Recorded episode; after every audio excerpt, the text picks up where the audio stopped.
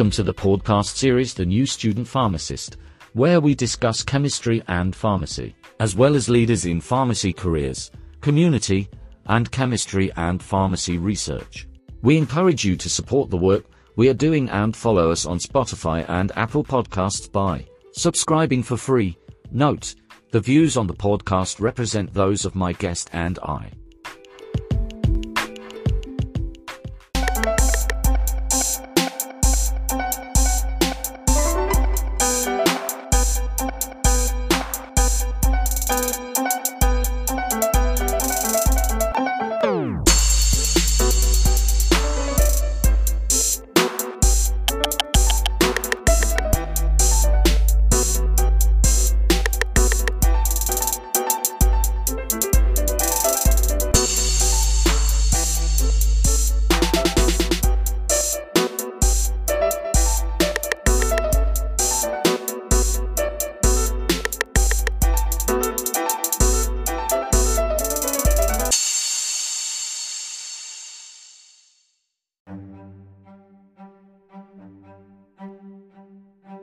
Of these episodes not at all for advice or medical suggestions. These are aimed to provide support to peer pharmacists in training in educational and intellectually stimulating ways. Again, these are not at all for medical advice or medical suggestions. Please see your local board and state certified health professional. The views of this podcast represent those of my guests and I. CRISPR Cas9 title, Understanding CRISPR and CAS9, A Caribbean Academic Symposium Act 1, Introduction to CRISPR and CAS9 Scene 1, at a Caribbean University Symposium Hall underscore Professor Williams, Jamaican molecular biologist underscore welcome, esteemed colleagues and students, to our symposium on CRISPR and CAS9. Today, we'll explore this revolutionary technology that's reshaping our understanding of genetics. Underscore Professor Ramirez, Puerto Rican geneticist underscore indeed, Professor Williams. CRISPR, or clustered regularly interspaced short palindromic repeats, is a natural system found in bacteria. It's like their immune system, allowing them to recognize and cut out specific DNA sequences underscore Professor Jean Baptiste, Haitian biochemist underscore and CAS9, my friends, is the enzyme that acts as molecular scissors. It cuts the DNA at a specific location, allowing us to edit genes with unprecedented precision. Scene 2, a detailed explanation of CRISPR and CAS9 underscore Professor Williams underscore let's delve deeper. CRISPR sequences were first observed in bacterial genomes. These sequences are derived from DNA fragments of viruses that had previously infected the bacteria. Underscore Professor Ramirez underscore when these bacteria encounter the virus again, the CRISPR system can cut the viral DNA, preventing infection. This process is guided by RNA molecules that match the viral DNA sequence. Underscore Professor Jean Baptiste underscore in the lab, we can engineer these RNA molecules to target any DNA sequence. By attaching CAS9 to these RNA guides, we can target and edit specific genes in other organisms, not just bacteria. Act 2, Key Ideas and Applications Scene 1, Applications in Medicine underscore Professor Williams underscore One of the most exciting applications of CRISPR-Cas9 is in medicine.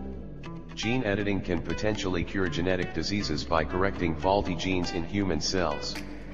Underscore Professor Ramirez underscore take sickle cell disease, prevalent in many Caribbean communities.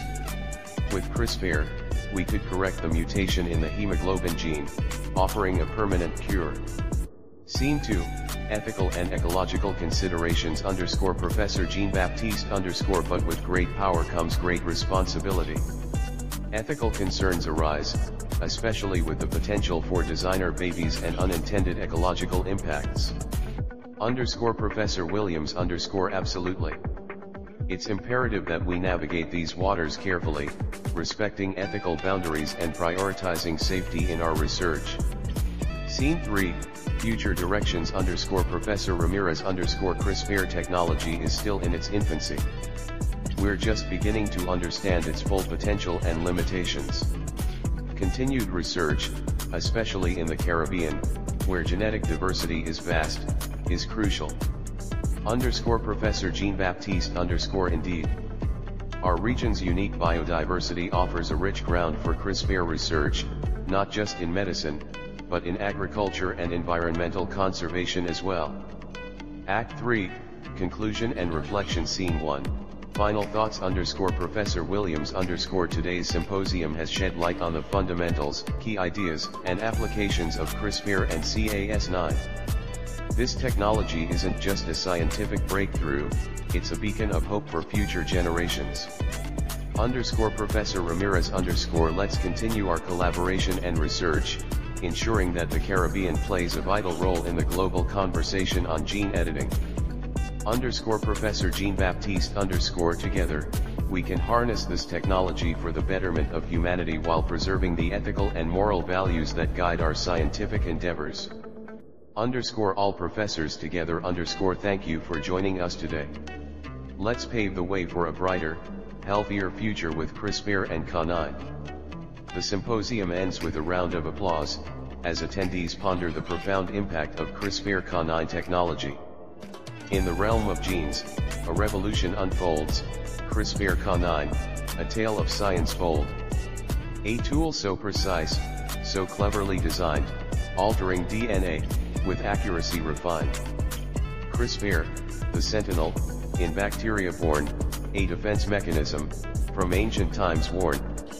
Guided by RNA, Cas9 at its side, together they travel, through the genome they glide. Cas9, the scissor, with precision it cleaves, cutting the strands where it firmly believes. A guide RNA, its partner, shows the way, to the gene of interest, where it shall lay. Applications vast, in this molecular dance, from curing diseases to enhancing plants. Editing genes, with a future so bright, bringing new hope, in medical fight. Cancer, sickle cell, to these it attends, with CRISPR-Cas9, the old order bends. In agriculture too, a revolution seen, creating crops resilient, and more so green. But with great power comes responsibility, ethical quandaries, and feasibility. A tool not just scientific, but of moral weight, in the hands of humanity, it shapes our fate. So here stands CRISPR, in the annals of time, a discovery profound, almost sublime. Unlocking life's code, with a key so small, holding the potential, to change life for all. Title, CRISPR-Cas9, The Genome Sculptor Verse 1, Yo, we talking about a revolution in the lab, CRISPR-Cas9, cutting DNA, so fab. A genetic scissor, precise and clean, changing the scene of the human gene. It's like text editing, but for our cells, finding genes, casting molecular spells. Cas9, the enzyme, guided with grace, by RNA, finding that specific place. Chorus, CRISPR-Cas9, rewriting the code of life, cutting through genes, like a surgical knife. With precision and care, it edits and fixes, opening doors, a future it predicts. Verse 2, from bacteria's defense, a tool so profound, in genetic realms, it's breaking new ground. Targeting genes, creating deletions or insertions, a new era of medicine, fueling our ambitions. Treating diseases, from cancer to sickle cell, a powerful tool, breaking the illness spell. Genetic disorders, now in our sight, CRISPR-Cas9, shining a new light. Chorus, CRISPR-Cas9, a revolution so bright, in the genetic night, it's a guiding light. Cutting and pasting, with molecular might, in the book of life, it's rewriting with insight. Bridge, but with great power, comes responsibility, ethical debates, in scientific communities. We must tread carefully, with this tool in hand, for the future of humanity, we must take a stand verse 3, agriculture transformed, crops with new traits, resistant to pests, high yields on our plates. Bioengineering, with new dimensions, CRISPR-Cas9, fueling inventions. Chorus, CRISPR-Cas9, a beacon of hope, in life's molecular scope, it helps us cope. A future so bright, with possibilities wide, in CRISPR-Cas9, we take pride. Outro, so here's to the scientists, in their lab coats, with CRISPR-Cas9, writing genetic notes. A tool so mighty, in a microscopic world, in the dance of DNA, its power unfurled. Intro, CRISPR-Cas9, the genetic revolution yo, listen up, as we dive into the gene scene, CRISPR-Cas9, a molecular machine. Changing the game in genetics, so pristine, an edit here, a snip there, oh so keen. Verse 1, the discovery in the depths of bacterial immunity, a story untold, CRISPR arrays, sequences bold. CAS9, the scissor, precise and cold, chopping viruses, a sight to behold. Verse 2, the mechanism guide RNA leads, a navigator so bright, to the DNA sequence, in the genome's night. CAS9 follows, with cutting might, snipping genes, with accuracy tight. Chorus, the power of CRISPR CRISPR-Cas9, oh, what a sight, editing genes, with power, and light. A tool so sharp, it's changing the fight, in disease, in health, it's proving its might. Verse 3, applications in medicine from cancer to sickle cell, a hope on the rise, genetic disorders, we now can revise. CRISPR's precision, a gift we prize, a future of cures, right before our eyes. Verse 4, ethical considerations but with great power, comes a debate, ethics in question, we must contemplate. Designer babies, are they our fate? CRISPR's potential, we must navigate. Bridge, the future of genetics a world of possibilities, now in our hand, CRISPR-Cas9, oh so grand. Revolutionizing science, across the land, in genetics, a new era, we stand out outro, embracing the revolution so here's to CRISPR, a tool so fine, in the book of life, it's our new line. A future bright, with a design, CRISPR-Cas9, the star that will shine.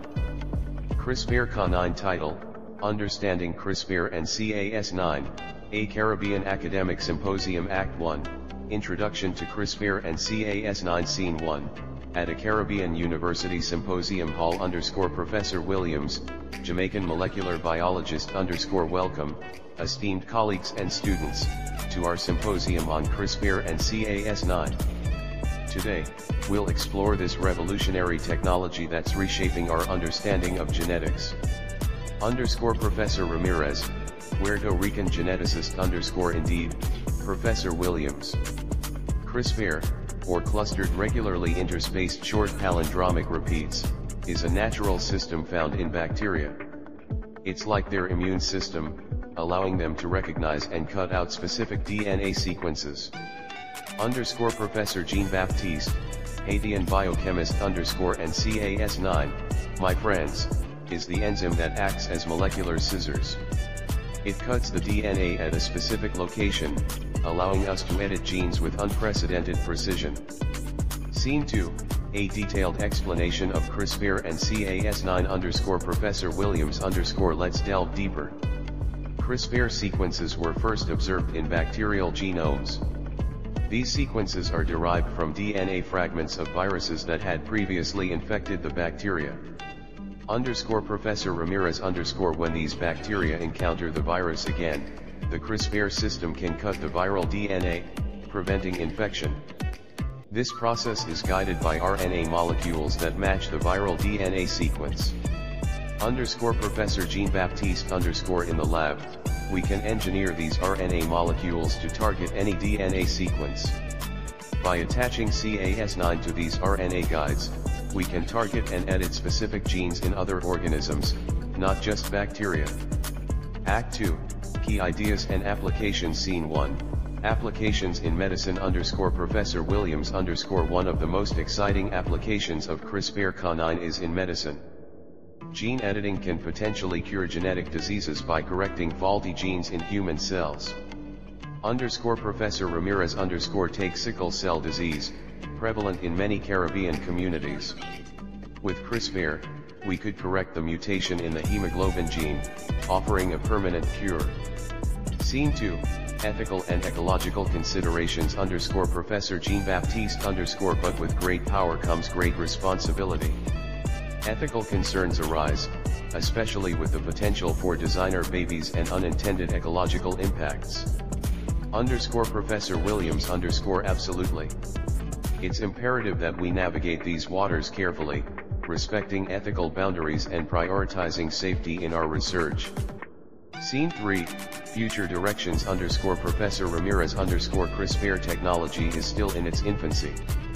We're just beginning to understand its full potential and limitations. Continued research, especially in the Caribbean, where genetic diversity is vast, is crucial. Underscore Professor Jean-Baptiste underscore indeed. Our region's unique biodiversity offers a rich ground for CRISPR research, not just in medicine, but in agriculture and environmental conservation as well. Act 3, Conclusion and Reflection Scene 1, Final Thoughts underscore Professor Williams underscore Today's symposium has shed light on the fundamentals, key ideas, and applications of CRISPR and Cas9. This technology isn't just a scientific breakthrough, it's a beacon of hope for future generations. Underscore Professor Ramirez underscore let's continue our collaboration and research, ensuring that the Caribbean plays a vital role in the global conversation on gene editing. Underscore Professor Jean-Baptiste underscore together, we can harness this technology for the betterment of humanity while preserving the ethical and moral values that guide our scientific endeavors. Underscore all professors together underscore thank you for joining us today. Let's pave the way for a brighter, healthier future with CRISPR and Cas9. The symposium ends with a round of applause, as attendees ponder the profound impact of CRISPR Cas9 technology.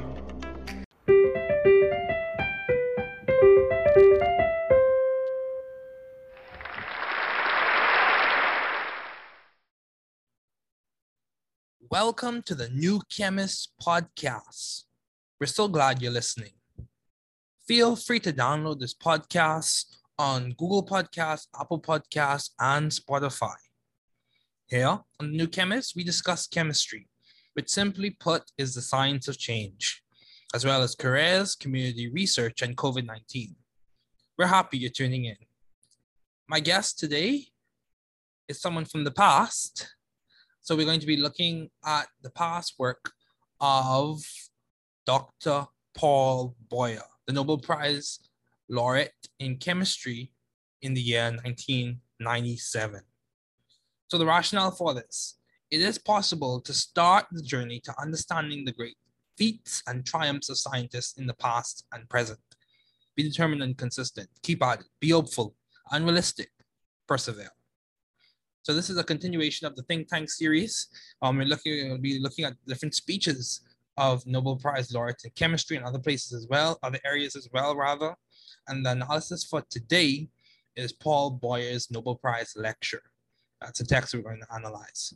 So for the video, for those who will see the video that will be uh, corresponding with this audio version in the podcast, as a picture of Paul Boyer receiving his Nobel Prize.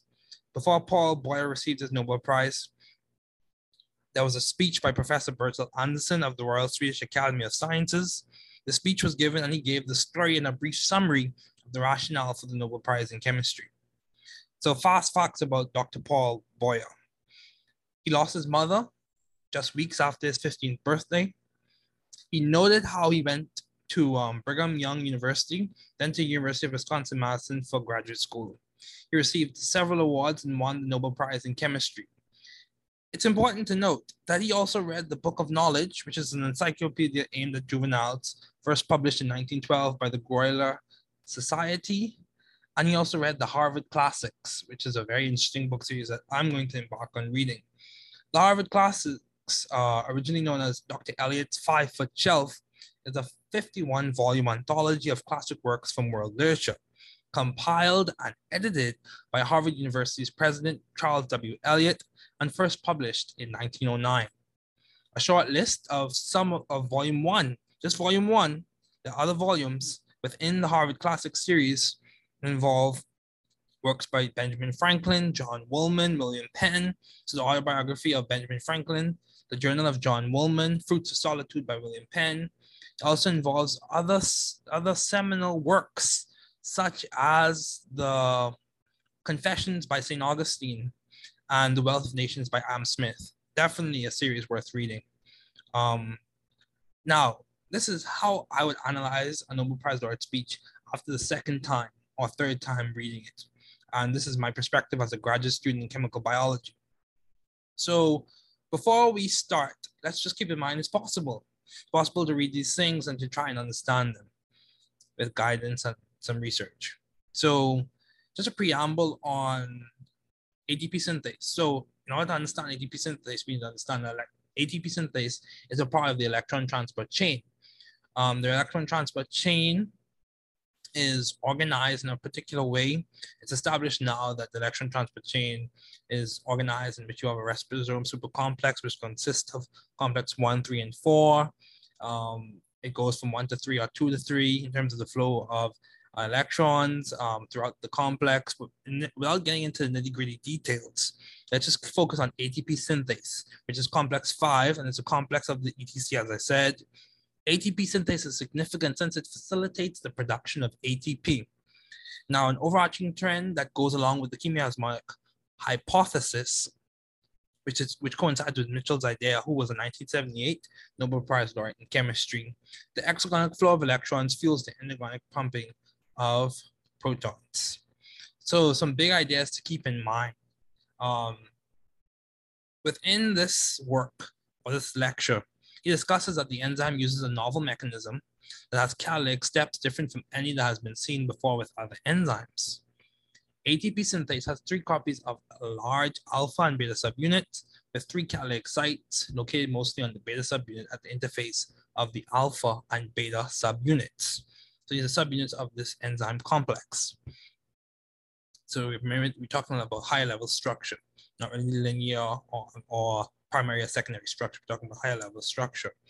And it's also important to keep in mind that oxidative phosphorylation, um, it's an oxidative process, of course, it is biochemically significant because it produces a substantial amount of ATP. ATP is important since it's a common energy currency in the human body that many cases is coupled to thermodynamically unfavorable processes so that they can work or run more efficiently. So in this talk, we will talk about why should we care, what are three points that stand out to me as a chemical, chemical biology graduate student, and what are the implications. So let's begin. Um, so let's narrow in, narrow in some more. We're looking at the mitochondria, which is a very significant organelle. We could talk about the mitochondria in terms of distribution, in which you have heteroplasmy or homoplasmy, in which you have different distributions or same distributions of DNA. Homoplasmy, same, hetero, different. Um, we could also talk about the mitochondria and its intricacies, in which you have significant phospholipids that make up the inner membrane, such as cardiolipin. We could talk about the mitoribosomes. We could talk about the crystalline membrane. We could talk about the power of the mitochondria and that the DNA of mitochondria is normally maternally inherited. We could also talk about mitochondrial diseases. But today, we're talking about ATP, ATP synthase. So ATP synthase, um, let's dive into Dr. Paul Boyer's lecture. Um, he spoke about how it's a key player in the processes. Um, ATP is a key player in the processes, and the abbreviation for ATP, abbreviation of ATP stands for adenosine triphosphate.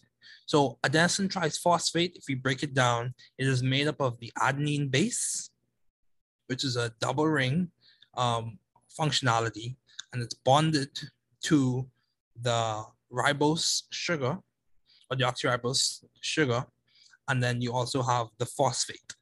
So it has adenosine triphosphate has three phosphates. So he then he goes on to discuss how when he was a graduate student, Fritz Lipmann, big name, recognized the broad role ATP played in biological energy capture and use. The adenosine portion, for our purposes, can be regarded, as Paul Boyer speaking, can be regarded as a convenient handle to bind the ATP to enzymes. It has three phosphate groups attached in a row, particularly the last two that participate in energy capture. And we normally see that as the pyrophosphate. When the energy stored in ATP is used, the terminal anhydride bond is split, forming adenosine diphosphate and inorganic phosphate.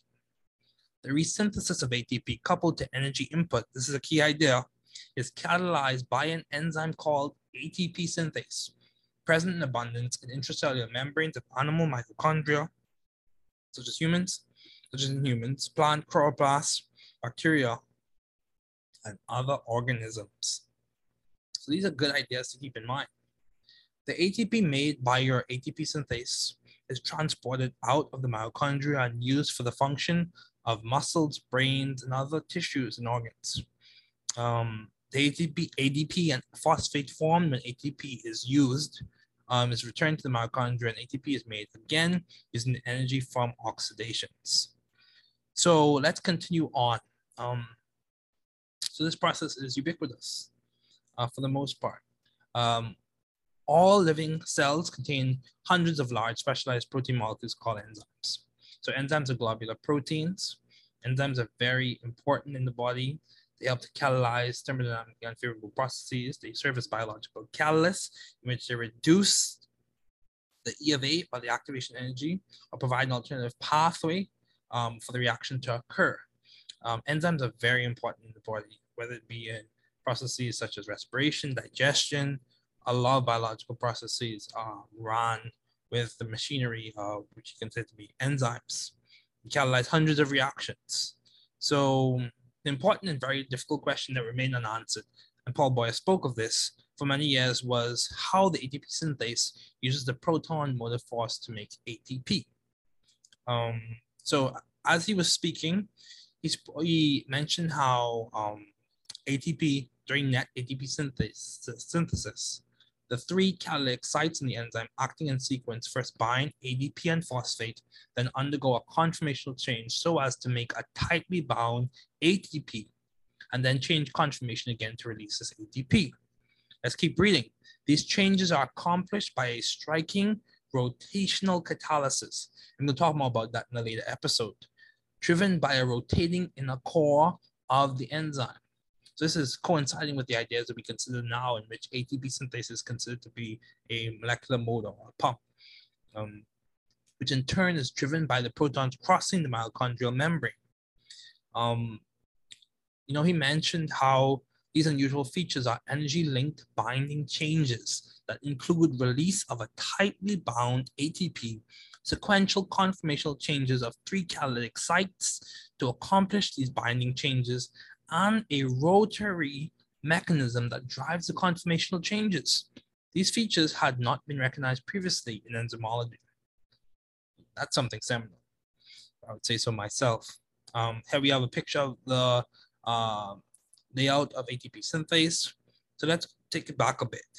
In the mid 1950s, um, some 12 years after Paul Boyer received his PhD, um, some experiments on how ATP is made were conducted in his laboratory. Um, one concerning the capture of energy in glycolysis, which we know is an anaerobic, typically an anaerobic process in which you have a, a small amount of ATP that's made. Um, glycolysis typically takes place in the cytoplasm of the cells. Glycolysis is important. Um, we go from glucose to pyruvate, passing through a variety of enzymes. So from, let's just go through glycolysis quickly. Glycolysis in which you have glucose the use of hexokinase is converted to G6P or glucose 6-phosphate. Um, using phosphoglucose isomerase, we go from glucose 6-phosphate to fructose 6-phosphate. Using phosphofructokinase, we go from fructose 6-phosphate to fructose 1,6-bisphosphate. Using aldolase, aldolase spits out um, DHAP, dihydroxyacetone phosphate, and G3P. Using triose phosphate isomerase, we interconvert um, DHAP to G3P. Using GAPDH or glyceraldehyde phosphate dehydrogenase, we convert G3P to 1,3-BPG or 1,3-bisphosphoglycerate. Using phosphoglycerate kinase, we produce 3-phosphoglycerate. Using phosphoglucomutase, we produce 2-phosphoglycerate. Using enolase, which proceeds through an E1CB mechanism, we produce PEP or phosphoenol pyruvate. And using pyruvate kinase, we produce pyruvate.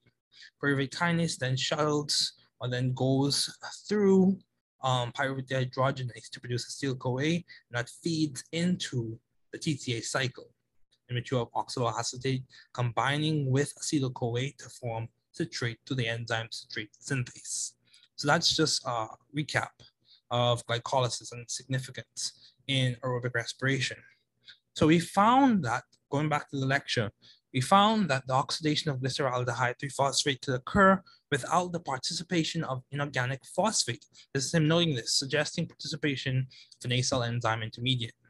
Extension of these experiments and salient findings in the Racker group, again, we have a big name, demonstrated that a sulfahydryl or sulfahydryl group on the enzyme was acylated and acyl enzyme was cleaved by inorganic phosphate to form 1,3-diphosphoglycerate which in turn transferred a phosphoryl group to ADP to make ATP. Key idea, take note of this. Demonstration that two covalent intermediates, the acyl enzyme and the phosphorylated substrate, preceded ATP formation made it seem logical to seek for similar intermediates in oxidative phosphorylation. So established conceptual precedent led to further investigation. That's what this is saying. And as we and others learned years later, this was not a useful approach. He said So of more relevance to ATP synthase were experiments in which you had the isotope of oxygen, 18 oxygen, and 32 phosphate. Um, those are the radioisotopes initiated because of the demonstration by Mildred Cohn that mitochondria would catalyze a rapid exchange of phosphate oxygens with those of water, phosphate and oxygen with those of water. So we found that the phosphate experiments um, were using the overall reaction of oxidative phosphorylation was dynamically reversible, which makes sense. Um, with some 16 years later, that we found that the simple explanation that no intermediate was formed and that rapid exchange resulted from the rapid and reversible formation of a tightly bound ATP. So moving along, let's talk about the catalytic sites. Um, Dr. Boyer further went on to say in his lecture that chemical derivatization studies such as those in Bragg's laboratory, again, we have a big name, and summarized in his reviews that he referenced, showed that all three 13 subunits, although with identical amino acid sequence, had distinctly different chemical properties. That is something to take note of We were also impressed by the studies. They were also impressed by the studies of Futai's laboratory showing that one defective mutant, 13 subunits stopped catalysis. And by related mutational studies in Senior's laboratory that favored the participation of three equivalent 13 subunits for catalysis. So the conclusion that you reach is very likely is that it's very likely that three sites participate in an equivalent manner. Subsequent events have strengthened this conclusion, um, although he said that some doubts remain which he was not aware of at the time. The probability that three sites participate equivalently has guided experiments in his laboratory since the presence of three 13 subunits first seemed likely. So he also spoke about the rotational catalysis within this enzyme. Um, some ideas to mention is that there were related experiments that took place in his laboratory with sodium potassium ATP synthase. Um, that's something to note. So, what three points stood out or stand out to me? The intricacies of ATP synthase, the idea that all living cells contain enzymes, and these enzymes are very important, especially in biological reactions. And also, um, or finally, oxidative phosphorylation is important. Additionally, with ATP synthase, um, and how it proceeds with its mechanism of catalyzing the formation of ATP. So what some implications when it comes to disease etiology, whether it be Alzheimer's, neuro- neurodegenerative diseases, or other diseases that can be uh, attributed to mitochondrial dysfunction or myocardial disease, or whatever the case may be, of course, to the bioenergetic paradigm. Um, whatever the case may be, ATP synthase is very important because it produces a key energy currency in the body that is used and is coupled to a law of reaction. So it pays to understand these things. So I told you what why we should care It's an important enzyme in biological reactions. What three points stood to me, the structure of the enzyme, the intricacies of it, um, the fact that enzymes are very important in biological reactions, and also oxidative phosphorylation, which is catalyzed, which involves ATP synthase, is a very important process. And what are the implications? The implications for disease etiology, disease, uh, uh, looking at the origins of diseases. So here we have it, Paul Boyer's lecture, a summary in the eyes of a chemical biology graduate student at this time. Hopefully it helps. So if I was to address this, or if I was categorizing it or breaking it down for a kid, for example, um, ATP synthase is important. This enzyme or this machine or this protein is important because it produces or helps to form or facilitate the formation of a key energy currency or a key molecule that is important in the body. So that's for the kid. For high school student, this is important because it's associated with something that we learned about known as respiration. Respiration involves how the body is able to produce energy from food. So for the graduate student, the lecture is important. It produces seminal ideas or it introduces seminal ideas uh, helping us to this day and informing our work. So thanks again for listening. So once you have it, this again you have it. This is the New Chemist podcast, um, in which we discuss uh, chemistry, which simply put is the science of change, and we also discuss ideas such as research, careers, COVID nineteen, and a variety of other ideas within the realm of science. We've had guests. This is within the think tank series. Of course, we reference the work of Dr. Paul Boyer, the lecture, which is on, which is publicly available on Nobel uh, Foundation's website. And also we reference a book that outlined the lecture and speech, the introductory speech by the Dr. Bertil Andersson. So Professor Bertil. So thanks again for listening. Hopefully this benefited you. Hopefully it helped. Stay tuned. This is just a preamble to more that will come. Also stay tuned because this upcoming week and the weeks to come, we will have interviews by Dev Mandavia, interviews with Dev Mandavia, um, Julio Rodriguez, and Janae Burrows, who are all leaders in their own age and stage and right. So thanks again for listening.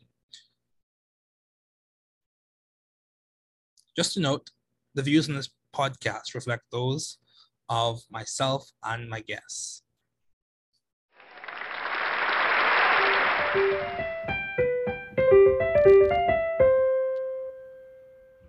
Thanks for listening. We're glad you were able to tune into this podcast.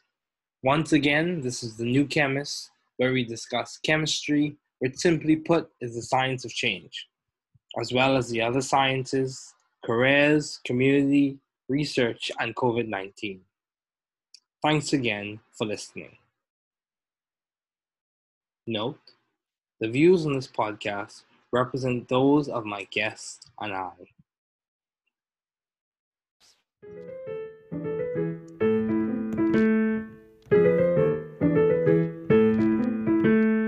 Thanks for listening to the podcast series The New Student Pharmacist, where we discuss chemistry and pharmacy, as well as leaders in pharmacy careers, community, and chemistry and pharmacy research. We encourage you to support the work we are doing and follow us on Spotify and Apple Podcasts by subscribing for free.